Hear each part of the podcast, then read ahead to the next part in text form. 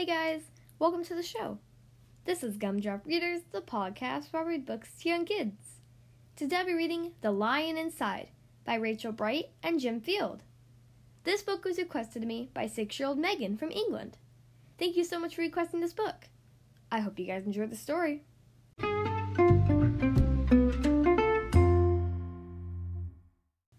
Okay, here we are on page one. In a dry, dusty place where the sand sparkled gold stood a mighty flat rock, all craggy and old. And under that rock, in a tiny full house, lived the littlest, quietest, meekest brown mouse. He was so very tiny, so incredibly small, that nobody noticed him, ever, at all. He got trod on and sat on and missed out for stuff, ignored and forgotten. Yes, mouse life was tough. Meanwhile, far above, on top of the rock, times were quite different. It was lion o'clock. This huge, toothsome creature made everyone saw how important he was, how loud he could. He was head of the pack. He was shouty and tough. He loved showing the crowd he was made of strong stuff. Yes, all were impressed by this mighty king cat if only, thought Mouse, I could be more like that. Then late one dark night in his Minnie Mouse bed, the cleverest thought popped into his head. He jumped from the covers and held up a paw. I've got it, he said. What I need is a roar. I mean, what if this mouse was the weeniest squeak, was a little more grrr, and a little less meek? Well, he'd still be a small, the smallest of fuzzy brown mice, but he'd make friends and join in, and life would be nice. Yes, thought the mouse, I must find out how. I will learn how to roar, and I will learn it now. But, oh my gosh, there was only one beast who could teach him this thing, but might make him a feast. It was time to be strong, take a chance after all. Forever was such a long time to feel small. So he made himself brave, and he thought like a winner. He set off for the top, hoping not to be dinner.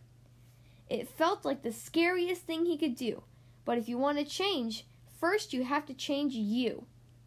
The further he climbed, the closer he got to the slumbering lion reclining on top. Then at last, as he stood on his tippy toes, he found him he found himself suddenly nose to nose. Ahem, gulp, pardon me. Uh, wake up, Mr. Lion. Y- you've got company. Um, squeak, Mr. Lion. What I've um come for, to to you for is squeak. Do, do you think you could teach me how to roar? A silence befell that twinkling plain. Lion opened his eyes and puffed out his mane.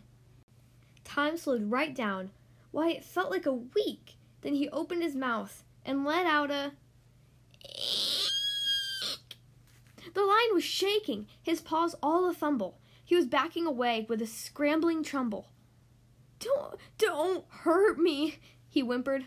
Oh, try to be nice. Well, my goodness, this lion was frightened of mice. Don't worry, Mouse peeped. I'm a friend, not a foe. Let's rock this together. We'll have fun, don't you know?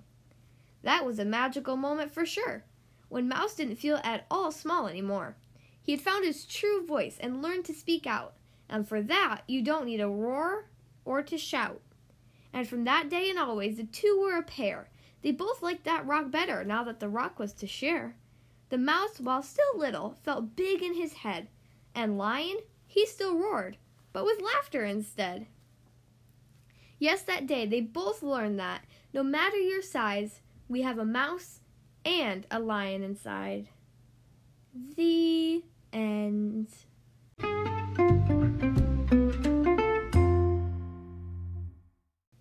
Well, that was The Lion Inside by Rachel Bright and Jim Field. I hope you guys enjoyed that story. Again, thank you so much to six year old Megan for requesting this book. It sure was a fun one.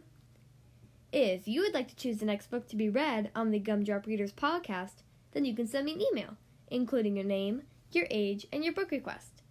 Ask an adult to help you send your email to gumdropreaders at gmail.com.